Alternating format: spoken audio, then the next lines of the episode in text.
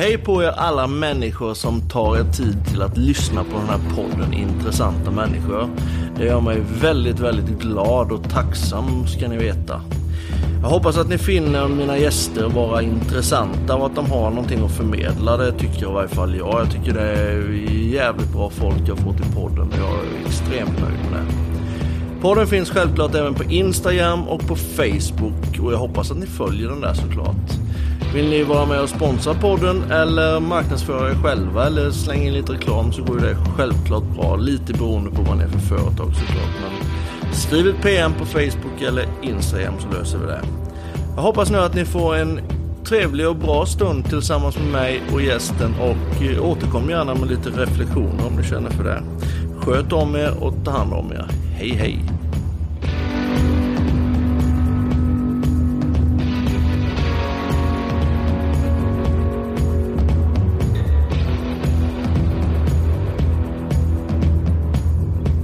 Till podden Intressanta människor, Göran Gullan Norberg. Tackar, tackar. Allt väl? Ja. Du ser solbränd och, och frisk och fräsch ut. Ja, man, man försöker sola så mycket man kan. Ja, det är härligt. härligt.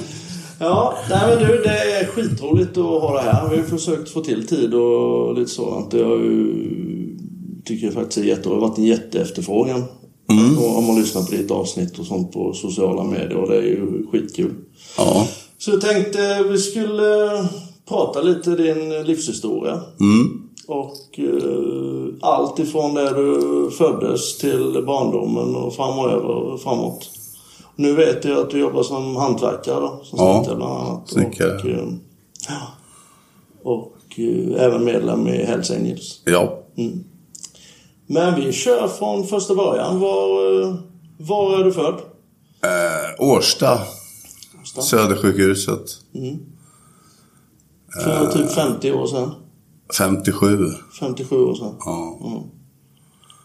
Eh, den var väl sådär barndomen. Började väl inte så bra. Nej. En mamma som var narkoman. Så jag har ju läst SOS-papperna. Jag har plockat ut dem från mig sen innan jag var född. Så jag har ju haft med polisen att göra sen dag födsel. Ja. Grannar har ringt och jag lägger och skrikit in någon jävla papplåda där. Jag har åkt med i raggarbilar och... Inte världens bästa start på livet. Nej. Eh, och sen eh, tog myndigheterna tag i det. Mm. Och placerade mig hos min mormor och morfar när jag var två år. Eh, min far har jag aldrig träffat. Han var skötsam och ville ta hand om vårdnaden. Men på den tiden så fick inte fadern vårdnaden. Mhm. Det var automatiskt morföräldrarna som... Ja. Och de var märkligt hur länge sedan. Alltså, det är ju inte- ja. 63, 64, 65. Ja, man kom sig aldrig tal och sånt. Och de var alkoholister. Ja. Då var det inte mycket bättre där andra ord. Nej, så att jag växte upp i Årsta, Sandfjärdsgatan. Mm. Eh, gick väl inte i skolan, varken klass 1 eller klass 2. På grund av att du sket i det bara, eller att du inte, de fick iväg dig till skolan? Ja, umgicks ju med lite äldre då, roligare. Ja. Sattyg. Men det är alltid roligt. Ja. Ja. Eh, och sen så vart ju socialen inkopplad igen. I klass 3. Eh, och skickade upp mig till ett barnhem som heter Johannesgården. Okej. Uppe i Bruksvallarna. Dalarna? Nej, Härjedalen. Härjedalen, ja. Och där växte jag upp med 17 olika problembarn från Stockholm. Från 7 år till 15 år. Det var inte jättebra omgivning heller kanske? Ja, det sjuka är att eh, jag älskade det där. Det var ju eh, kamratuppfostran. Mm. Så att vi gick ju, var ju där säsongsvis. När det var jullov, sommarlov, så stängde det ju. Och då vart man ju nedskickad till mormor och morfar under ledigheten. Och sen... eh, Men hur var det då när du kom hem? Det söps lika jävligt och... Ja, det, det söps ju och bröts i källarförråd. Och, Ja. Ja. Ja, fy fan. och det fortsatte ju även där uppe. Så, så fort det hände något där i Norrland så... Polisen åkte bara upp till Johannesgården. Och så var det ju bara att ställa upp på rad. Och, Och se vem det var som var trött efter natten. exakt. så, Äh, och det där försiggick ju ända till klass 8. Då hade jag varit den som hade varit längst där. Ja. Var du där liksom i fem år? Ja. Ja. Med x antal rymningar med polishelikoptrar som sökte. Och, Men var det som att sitta på ett LVU typ? Eller tvångs... ja, fast eh, lyxigare om man jämför idag tror jag. Vi hade ju tennisbanor, swimmingpool. Ja. Och så var vi, gick vi i skolan i, i trakten då. Ja. Men vi passade väl inte riktigt in med de där norrlänningarna. Det var lite mer energi. Ja, Ja. Eh, men sen så... Ja, det funkade ju inte liksom. Stängde ner det där. Och då vart jag fosterhemsplacerad av en som jobbade där. Eftersom jag hade varit längst där så tog han mig som fosterbarn. Så vi flyttade ju till en helt ny stad i Hede. Jag började en ny klass, ny stad i årskurs nio. Det är inte en enkel... eh, Nej, nej. Så där fick man ta för sig för att... Ja. Får inte bli trampad på. Ja. Och sen efter det så sökte jag gymnasieutbildning i Sveg. Gick två år i fordonsteknisk där och bodde själv sedan dess. Från att jag var Men du är sex- fordonsmäck alltså? Ja, Ja. Från 79. Ja. Vad fan. Har du jobbat många år på, som bilmäck eller? Nej, man skruvar ju med egna hojar och Ja. bilar och... Alltså jag hade lite ströjobb. Det var ju Skärke Turist. Mm. På en liten mataffär där. Och... Tills jag vart inryckt i lumpen i Östersund. Okej. Fältjägare i fem Östersund. Det är rätt eh, hård utbildning. Mm. Den gillade jag också för att ja, både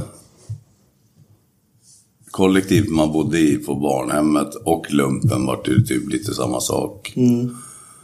Det var det som var familj. Så att... Eh, gjorde lumpen där och sen efter lumpen då flyttade jag hem till Stockholm.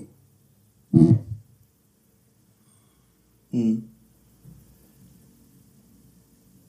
Men du hade inga, du inga tam- hur, fan, hur gammal är du nu då? Då är du 18 någonting va? 18, 18 19 där.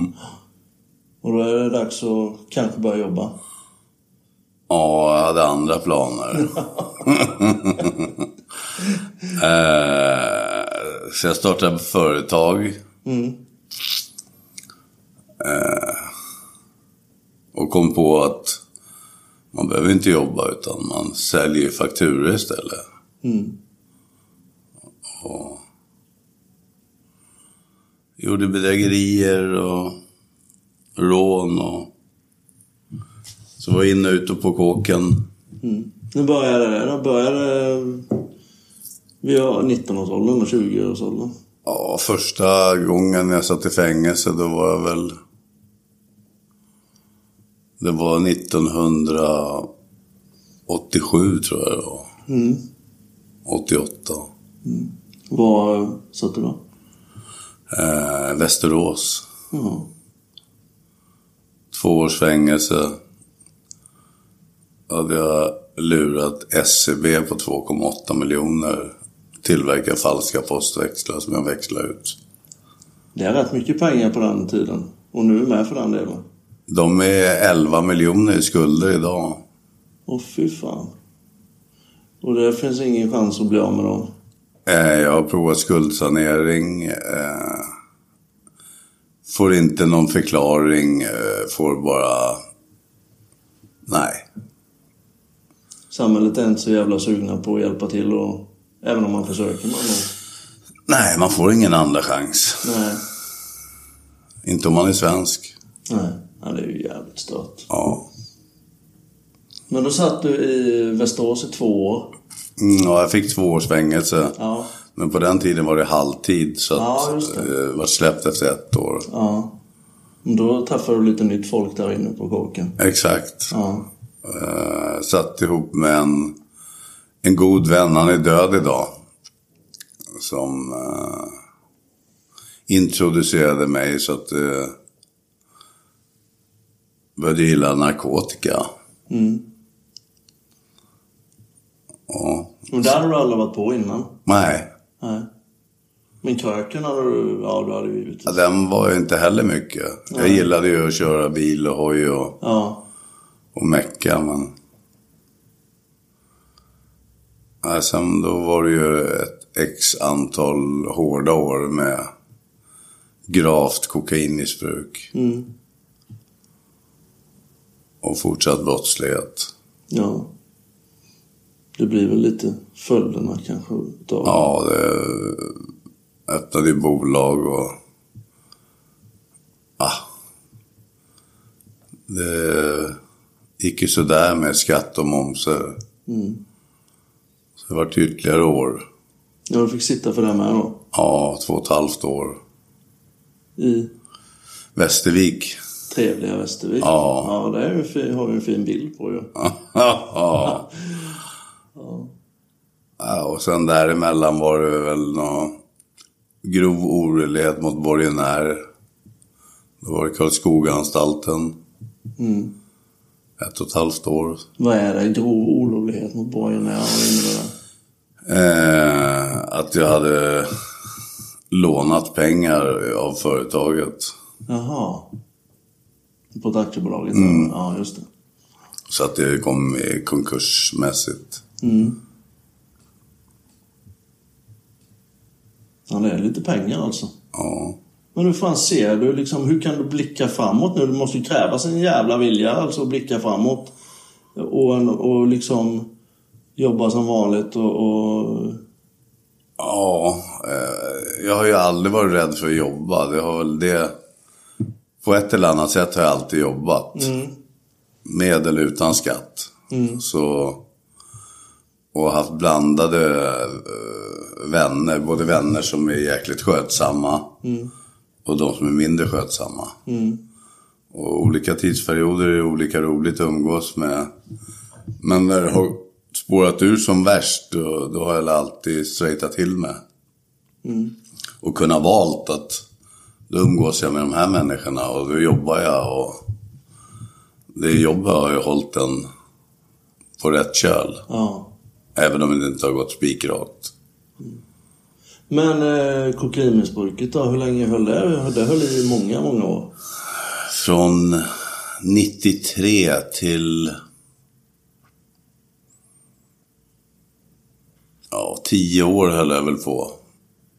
Och som värst var det väl, då var... Sista fyra åren, då rökte jag ju bara crack. Då var det ju riktigt illa. Jag knarkade ju bort villa, bilar, pengar, Allt. allt. Men du hade liksom gett upp. Ja, sen bestämde jag mig en dag. Jag hade ju två små barn och fru. Och då fick jag välja antingen familjen eller drogerna. Så då hyrde vi ett hus i Spanien i en månad. Ja. Och så var vi där nere en månad. Sen rörde jag inte en drog på åtta år när jag kom hem. Fy fan. Du gjorde en riktig cold turkey där nere. Du, Ja, själv.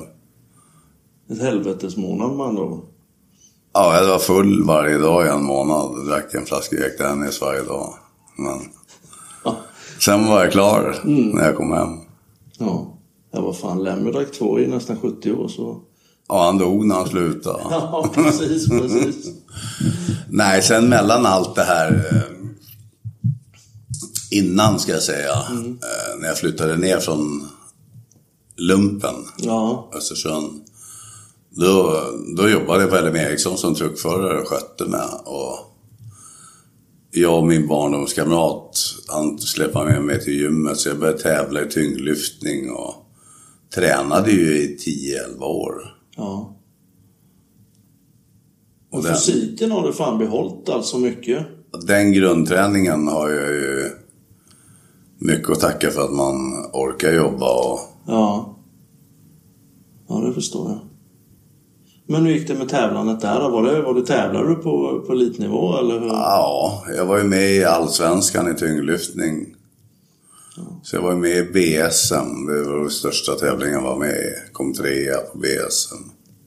Får man fråga lite vikten och jag är ju jävligt intresserad. Nej, jag, nej, det var ju inga monstervikter. Jag gick i 75 kilosklassen. Jag stötte hund, eh, jag rök 100 kilo och stötte 125 i 75 kilos. Ja. Det är inte mycket att skryta med, men ja. jag hade bara tävlat i några år. Så Ja.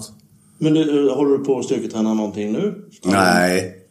Eh, nu har jag börjat köra cirkelträning tack vare att jag fick en hjärtinfarkt för... Ja, Jag såg en film där med, med traktordäcket va? Ja, Ja.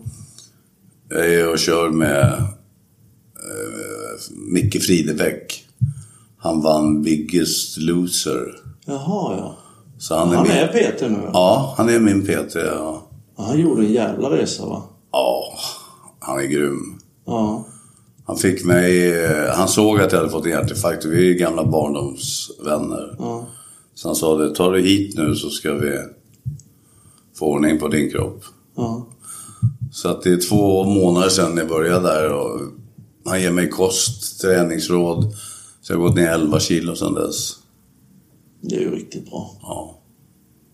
Men vad är det? Nu är det jag som hoppar lite men uh, dieten är liksom eh, mindre fett och... Den är A och O om du ska Ja. gå ner. Ja. Du får träna ihjäl det, du går ändå inte ner om du inte ändrar kosten. Nej.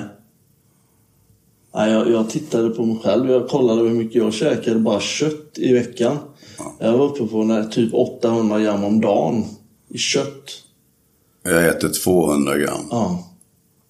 Det är sjukt mycket. Igår satt vi och käkade här nere på något ställe. Det tar två sekunder sen är min tallrik tom. Ja. Men, det, ja, ja, men nu ska vi inte prata om att jag äter som. Men det gör jag.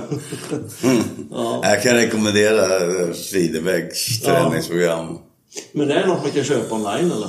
Ja, du kan googla på han bara. Han tar ju, han är PT och sen reser han ju till Cypern en gång i månaden. På så här training camp-resor. Och det kostar noll och ingenting. Så att eh, jag har haft, jag har tre vänner nu som har anmält sig de senaste veckorna. Men vad fan, du får väl starta en hälsoresa, Gullans hälsoresa också för du... Och jag har nog haft lite ett annat koncept hur man går ner i vikt. Jag vet Ja. inte om det är, är lika bra och det är framförallt väldigt mycket dyrare. Ja, ja, ja. Ja, det. Ja, kan inte är så smidigt. Nej, Ja. och nu är jag för gammal för det träningsupplägget. Men jag, jag som hattade iväg där, du pratade om eh, styrketräningen och, och tävlingarna och sånt. Och då var du i 20-årsåldern där någonting, och, och höll på. Och, Jag höll väl på till jag var... Jag var väl från 20 till 35. mm. Men du drogade samtidigt ändå? eh, Eller fast det var inte lika hårt eller? Äh, drogningarna vart ju... Ja, hur gammal var jag då? 93. Jag är född 63. Mm. 30? 30 år. Ja.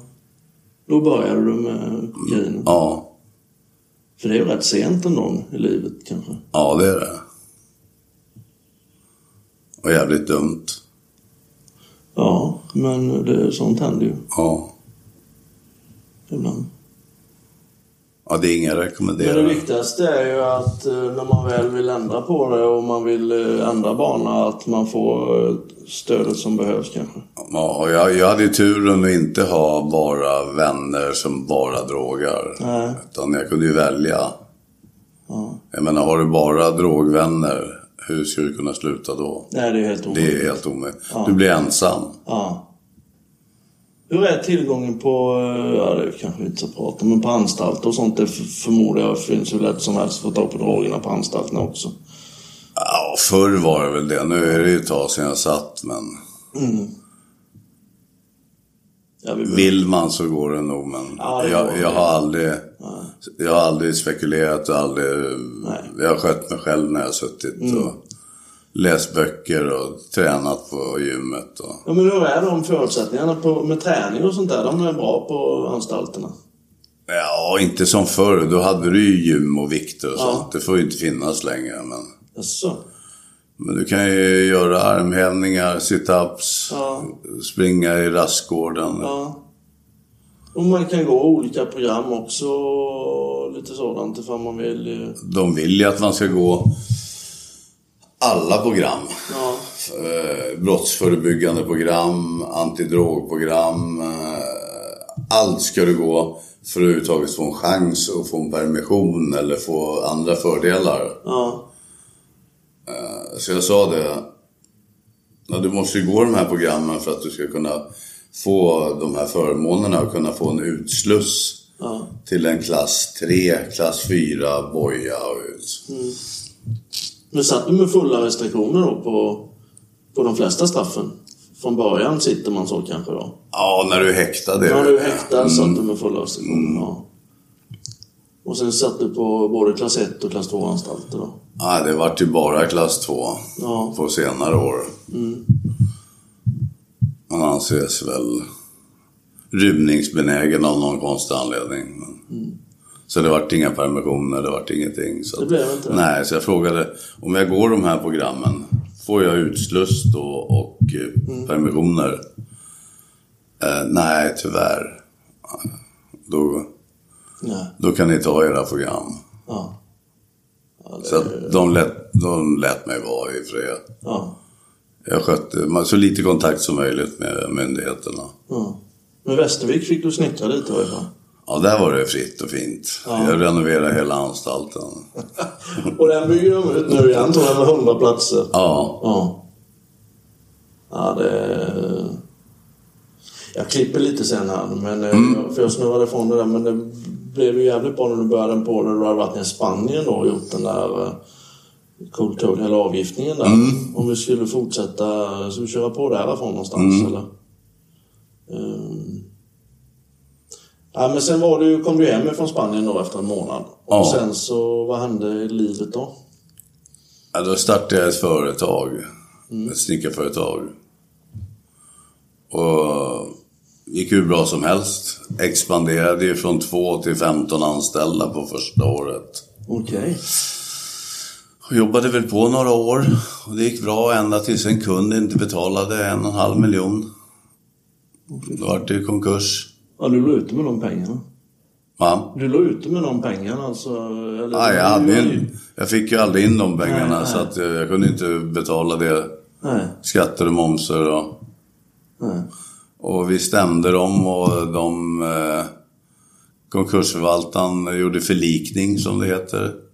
Vi vann målet men det var förlikning. Så de behövde bara betala hälften och då hade det gått ett år så då hade vi redan gått i konkurs. Så det är så de stora fastighetsägarna gör. Ja, det... Ja, ju mer pengar man har ju mer kan man ju trampa på underleverantörer och, och företag och sånt. Ja.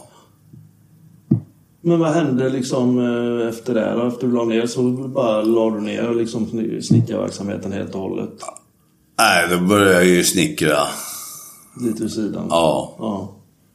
Så jag alltid, jobbet har gjort att jag har hållit mig på rätt Ja. Köl. Jag har aldrig varit rädd för att jobba. Nej. Men det är snickeriet som... eh, Är det estetiska liksom som, som du vill åt? Ja, det är... Jag gillar att jobba med händerna. Det är väl bra också för fysiken om man säger så. Det har väl Ja, det hjälpt till lite nu med... med att inte ha tagit så stor skada liksom. Du, du ser ju jävligt frisk ut och sådär va? Ja, jag känner mig rätt så Ja. fräsch. För snart var 60. Ja. 60 år, ja. Ja, det ser du inte ut då. Det låter som jag sitter och smickrar här. Det är för att jag vill säga, det ser inte du heller ut då. Ja, fy fan. Nej, så det blir spännande sen att höra vad dialekter här när Åsa-Nisse möter en Stockholms, grov Stockholmsdialekt. Ja, ja, ja. Speciellt, något som är ännu värre är när en smålänning försöker prata stockholmska också, då blir det ännu värre. Det går inte. Nej, det är helt omöjligt. Så jag får, jag får försöka rensa ut gröten lite. Nej, men din, eh, du hade villa och du hade fru och du hade barn. Mm. Och du höll drogfri i åtta år i varje fall. Då. Rasade livet sen igen då? Nej, sen skilde jag mig och flyttade upp till Stockholm. Mm. Vi bodde ju nere i Strängnäs, Stallaholmen. Ja, just det. Och sen eh, kände du att det var liksom läge att dra vidare. Ja, Är du rastlös som... ja det är jag. Det måste hända någonting hela tiden. Ja. Så fort allt är ordning och reda och man har kommit ikapp med allt och allt är frid och fröjd. Då, Nästan som man raserar. då måste man rasera det. Ja. Jag vet inte varför men... Det, det är något som jävligt många bär på. Ja, Impulsivt alltså. Ja, ja. Impulsivt. Eh, Men nu är livet i alla fall jävligt bra. ja nu är det fantastiskt. Ja. Jag kom till en vändning för 2009. Mm. Och det är inget jag kan prata om vad som hände då, men Nej. alla vet ju vart jag är, är med. Mm. Men eh, det är då jag började, mitt liv vart uppstyrt och jag sköter mig och jobbar och har hittat ro, lugn och ro. Ja. Och du verkar ju fan vara tryggheten själv. Det är första gången vi träffas Ja, i ja. livet. Du verkar ju vara tryggheten själv, det kan jag säga. Så, Ja, ja, det är ju helt underbart Ja. när det blir så. ja det är det. Och det vart inte sämre när jag träffade min flickvän här för... Nej, ni verkar också vara väldigt lyckliga tillsammans. Ja, Så... Ja, det är väl riktigt, riktigt bra.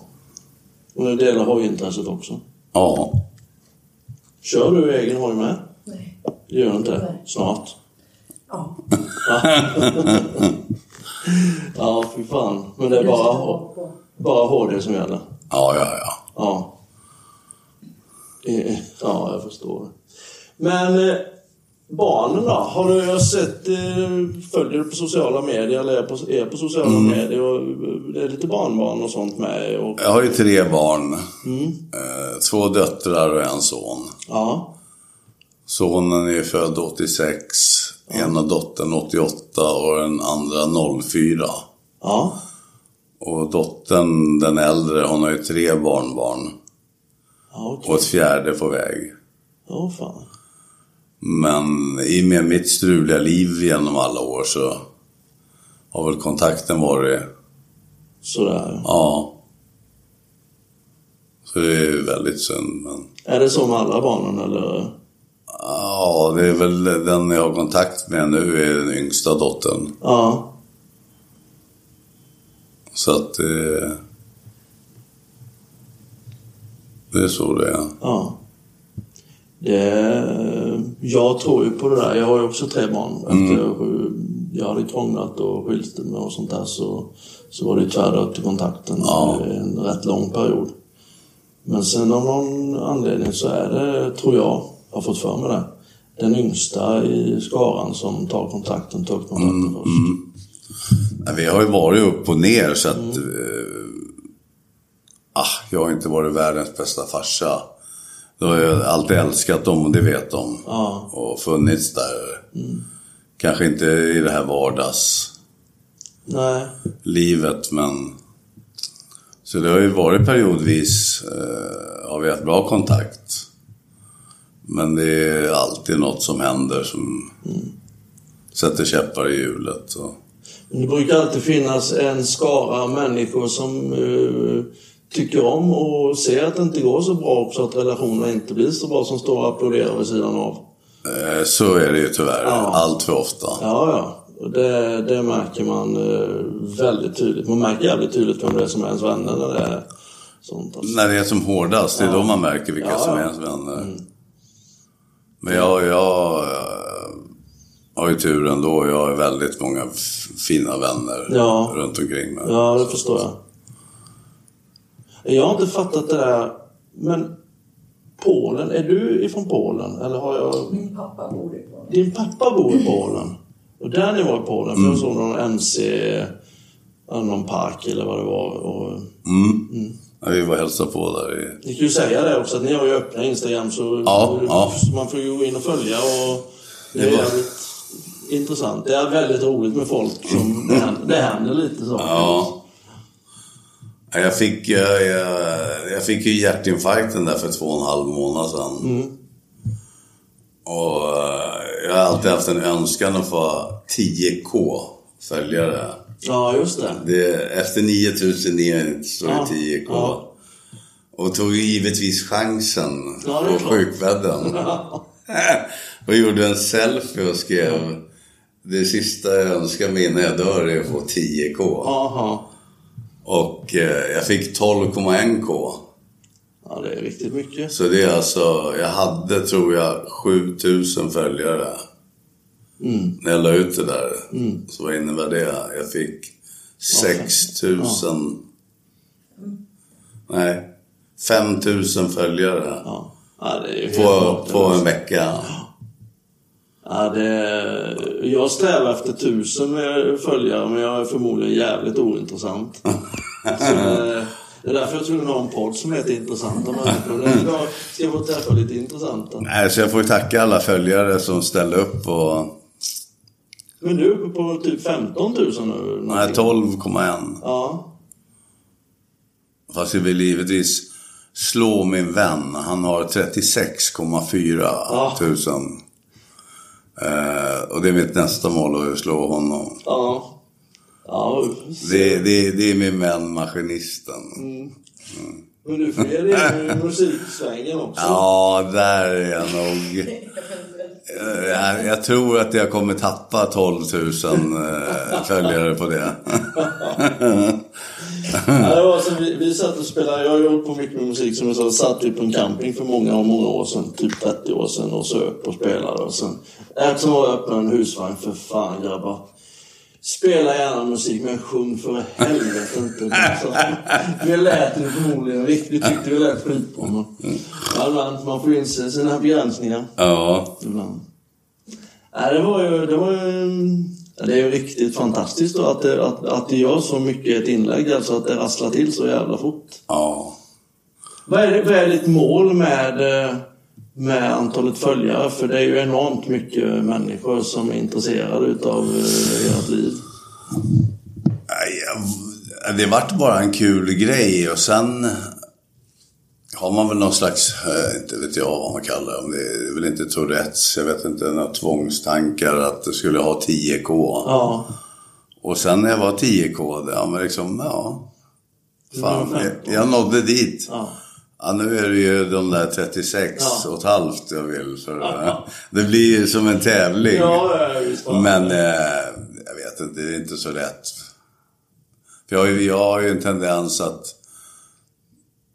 de flesta, eller flesta, de följare, har ju en mindre skara. Man har väl många följare som inte, som följer en bara. Men jag har ju väldigt mycket följare som skriver till DM och frågar saker. Och, Ja. och jag svarar alla. Ja, och det tror jag man tjänar på. Ja, du vet, det är ju när man kommer ut i landsbygden eller var man än är så är det Gullan och eh, det är rätt roligt. Ja, men, jag förstår det. Jag skulle ju njutit till fullo. Jag har ju sånt sjukt bekräftelsebehov så jag hade ju njutit till fullo utav det. det är väl det där det mitt sitter också. Ja. Att, Men du har inte fått så många klappar på axeln nu heller när du var liten? nej, Eller- nej, det har jag nog inte. Jag kanske inte har varit värd så många klappar. Eller om du hade fått dem så kanske du hade varit lite annorlunda bana från början. Det vet man inte. Jag ju väldigt svårt att ta emot med de där, om jag får mycket beröm Ja. för något så blir det nästan Ja. pinsamt. Eh, Jag gillar att hjälpa andra människor mer än att de hjälper mig. Få mer utav Ja, men ge än att få. Ja, ja, så är det. Så, ja, Så var det inte när jag var yngre. Då ville man gärna bara ha allt. Ja. Jag tycker till och med, jul, nu får ju inte jag några julklappar längre men, men det är nästan jobbigt att behöva öppna och säga tack. Alltså det är Ja, jobbigt tycker jag. ja, det tycker jag också. Ja. Så då är det ju roligare om man kan, om man kan ge något. Ja. Om man ser på en annan person. Men vad är era visioner då, framtiden och hur ser livet ut för er? Ja, nu känns det som att man försöker hålla näsan ovanför vattenytan i det här hemska samhället. Ja. Det har ju blivit katastrof. Särskilt i Stockholm. Så att vi har väl...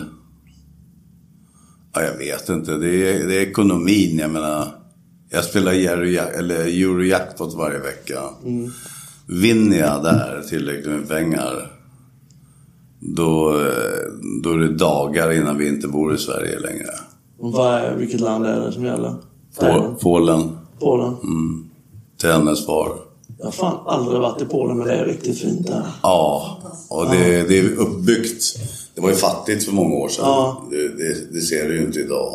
Sen de gick med i EU så... Ja. Mycket speedway där i alla fall vet jag. Va? Det är mycket speedway i Polen va? Det vet jag inte. Jag det, är jo, det är mycket pol, polacker som är världsmästare i speedway. Ja, ja.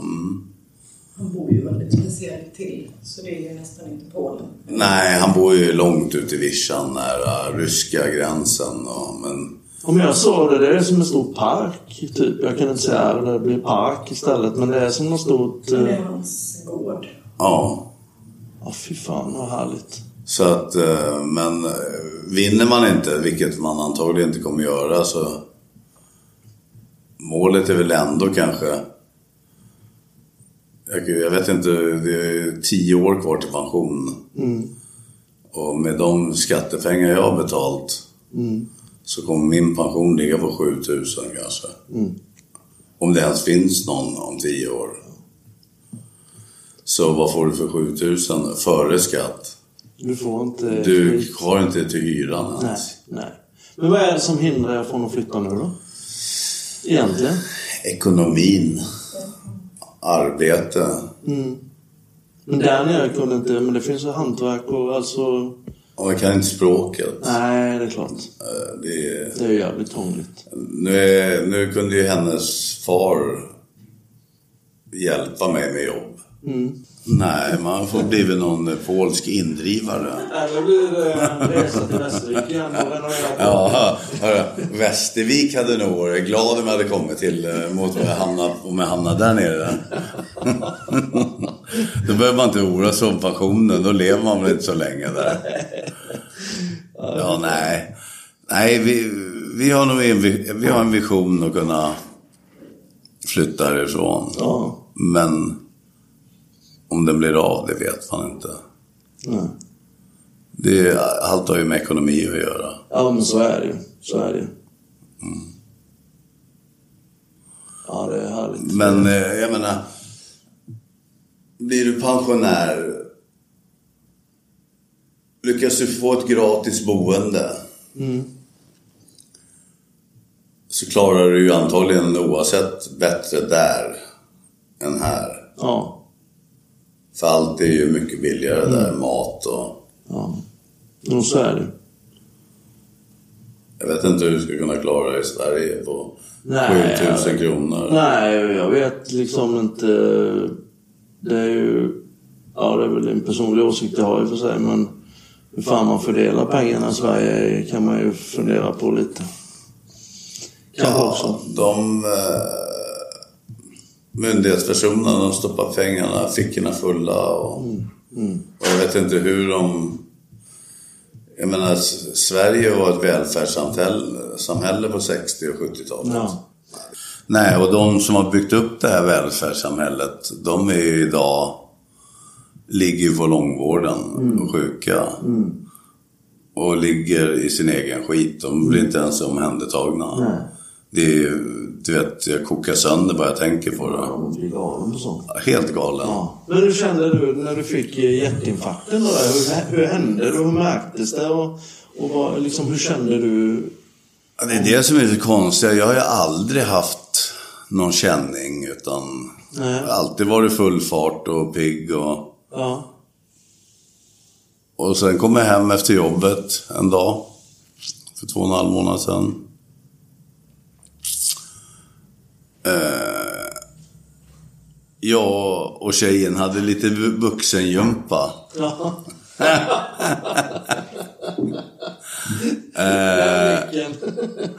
Och i samband med det så fick jag... eh, Efter det, då kändes det som jag hade satt någon matbit eller godisbit fel strupe.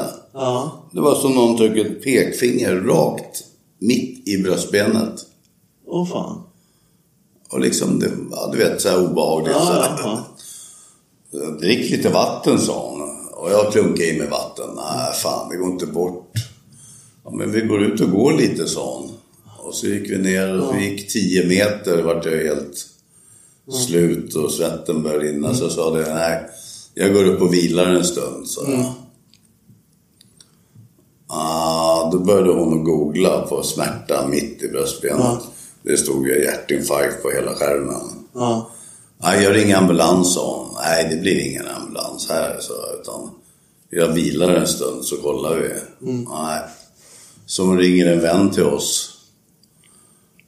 Och han är där på några minuter. Och kör in oss till SÖS.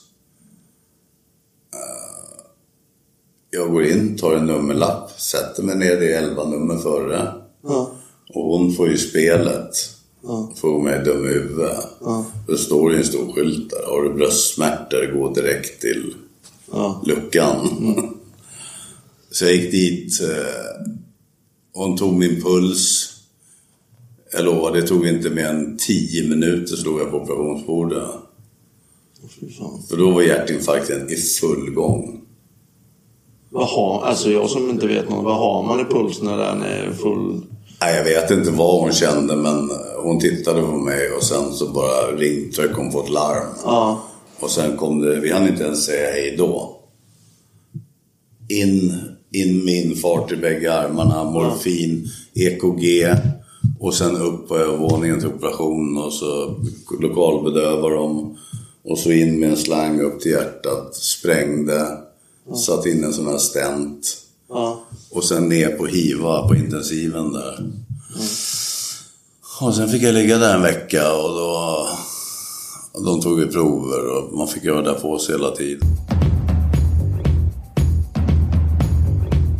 Hej på er alla människor som tar er tid till att lyssna på den här podden Intressanta människor.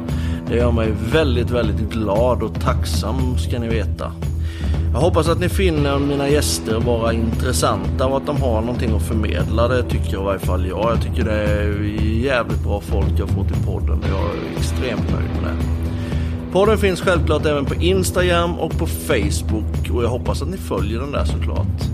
Vill ni vara med och sponsra podden eller marknadsföra er själva eller slänga in lite reklam så går det självklart bra. Lite beroende på vad ni är för företag såklart. Men skriv ett PM på Facebook eller Instagram så löser vi det. Jag hoppas nu att ni får en trevlig och bra stund tillsammans med mig och gästen och eh, återkom gärna med lite reflektioner om ni känner för det. Sköt om er och ta hand om er. Hej hej!